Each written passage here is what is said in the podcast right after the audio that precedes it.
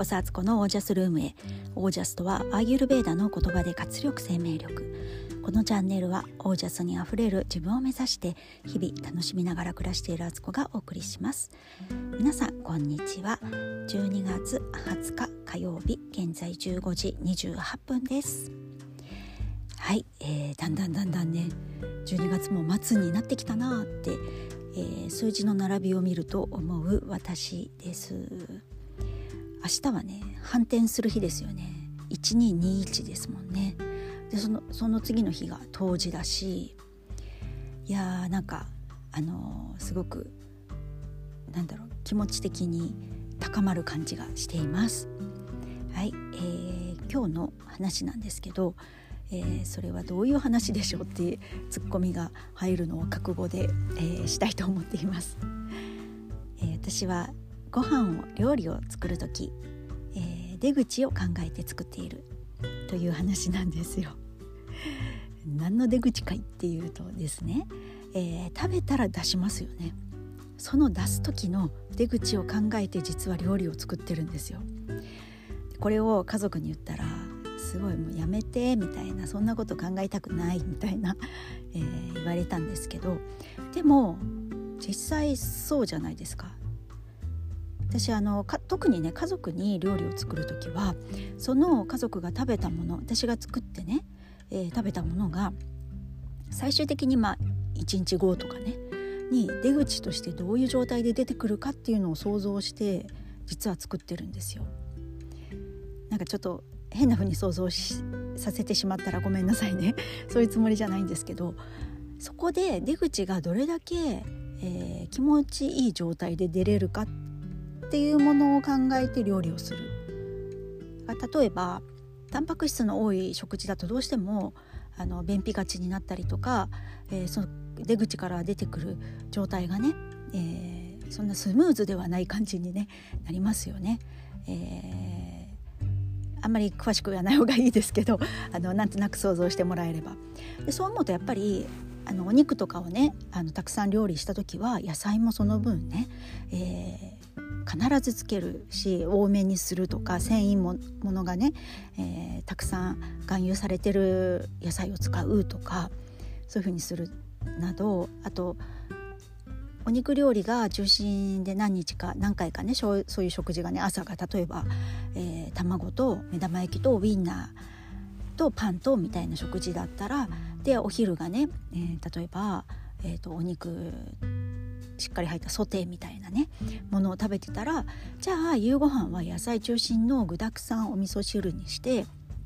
ご飯とぬか漬けとっていう感じでねこう一日例えばトータルしてバランスが良くなるような食事にするとか、あの野菜が足んなかったなと思ったら追い野菜みたいな感じでねその後の食事でリカバーするみたいなこととかをね考えたり、まあ、できればその1回の食事でトータルとしてバランスのいい状態に持っていくように考えてるんですよ。結構ねそうそうやって考える人って珍しいと自分でもあの分かっているし普通はねご飯食べる時のその食事が美味しいっていうのがね目標としてで見た目もあのすごくねあわーい食べたいってテンション上がるような食欲が上がるような、えー、料理であって食べた時も美味しいとかね。なんか食べた後にこう喜んでくれるとかっていうのを想像するのはもちろんそうなんですけどそのさらに先まで実は考えちゃってるっていうね。なんかやっぱねこう料理を作り続けてきてそして、えー、子育てとかね、まあ、家族家族の運営をしていてね、まあ、家族のマネージャーとしていろいろ思うのはやっぱりねトータルで見てどうかっていうのがすごく大事で視野を広く持った方がいいなって何かをするにしても子育てとかでも今この瞬間がどうっていうことも大事なんだけどトータルとしてここでこうすることが最終的にはその先を見越して今こうするみたいなね。なんかそういうちょっと長い目線で物事を考えたりとかする視野がねなんかま勝手に鍛えられていくというかあの見てれば分かるしとか体感として分かるしみたいな ところがあって本当にねあのこういうことをお母さんになってすごい鍛えられたなって思います。昔はもっと短期的な結果だったりとか目線もすごく短くしか持とうと思ってもそんな先のことまで考えるなんてしなかったしこう長い目で見るっていうことがねこうある意味忍耐力というか patient っていうかねあの辛い patient じゃなくてあの必然的に、えー、そして必要な部分の忍耐力がなんかついたような気がして、まあ、ちょっとあの忍耐力っていうと今日のテーマとだいぶなんかずれちゃいますけどなんかまあ長い目線でね物事見るっていうことがねできるようになったなっていうのを最近ちょっとしみじみ思ったんで,、えー、で特にこのね食事のことなんかもあの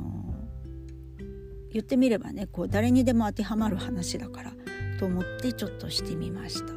皆さんどう思われますでしょうか？で本当自分の体を見てても分かるんですよね。やっぱり野菜が足りなかったりとかバランス崩した食事とかね、えー、暴飲暴食、えー、好きなものだけ食べる好きなだけ食べるとかやってるとやっぱりどっかねおかしくなってくるし若い時はねそれがねあの若さでねかなりなんとかなっちゃうんですけど、えー、そういう意味でも自分自身が年齢を重ねてきて今まで通りのセオリーではいかなくなったっていうこともプラスとしてね要素として考えられるんですけど、えー、そういう感じで、えー、自分の今今の自分は過去から来て、まあ、未来に行くんですけど、えー、今どう生きるかで、え、やっぱりね変わってくるなっていうのとかなんか話がもう飛びまくりになってしまいましたが、まあ、そういうことでお母さんとしてね、えー、家族にご飯を作ってる時は実は出口を考えて作ってるよっていうそういうお話でした。はい、ぬか漬けなんかね結構常食してるとすごくやっぱりね調子いいですしねだからね発酵食品って特に日本で、えー、昔から食べられているね、えー、ぬか漬けとか味噌とか醤油とかえー、麹系のものですよね。やっぱりねバカにできないですね。日本人に合ってるなっていうのはすごく思います。はい。ということで今日はね、えー、ちょっとそれどういう話っていう感じの話になっちゃいましたけど、えー、そんな話でした、え最後まで聞いてくださりありがとうございます。皆さんの暮らしは自ら光り輝いてオージャスにあふれたものです。オージャース入り口があれば出口が必ずある。